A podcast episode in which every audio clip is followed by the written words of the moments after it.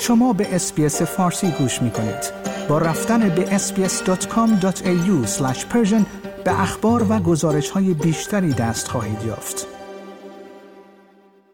برخی از کارشناسان از وزیر بهداشت فدرال استرالیا خواستند تا در مورد پایان برنامه ریزی شده بودجه مربوط به یارانه قرار ملاقات های بخش بهداشت روان تجدید نظر کند. این تغییرات قرار است از اول ژانویه سال 2023 به محله اجرا گذاشته شود و به موجب آن تعداد جلسات روانشناسی که هزینه آن تحت پوشش یارانه مدیکر پرداخت می شوند از 20 به 10 جلسه کاهش خواهند یافت.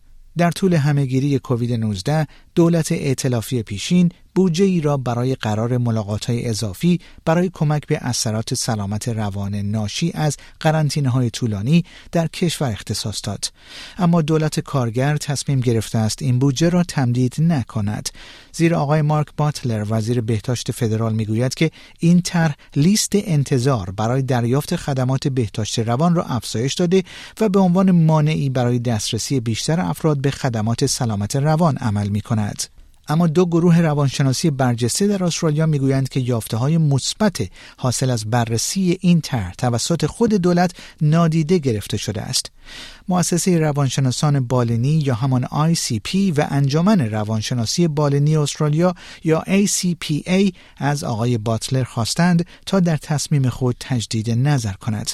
پروفسور کارولین هانت ریاست ACPA گفت که بررسی های دولت نشان داده است که اکثر بیماری های روانی به بیش از ده جلسه روانشناختی برای درمان نیاز دارند. پروفسور هانت هشدار داده است که در صورت اجرا شدن این طرح روانشناسان قادر به ویزیت افرادی که بیماری آنها در حد متوسط و شدید است نخواهند بود.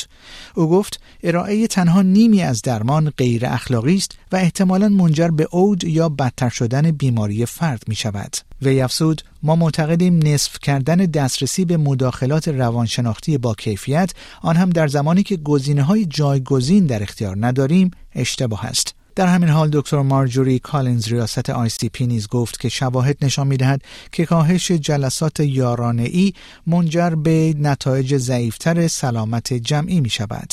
دولت استرالیا قصد دارد تا در خصوص مراقبت های بهداشت روان در کشور بازنگری کند. اما این دو گروه می‌گویند که تداوم مراقبت از بیمار تا زمانی که این کار در جریان است ضروری است. like share comment اسپیس فارسی را در فیسبوک دنبال کنید.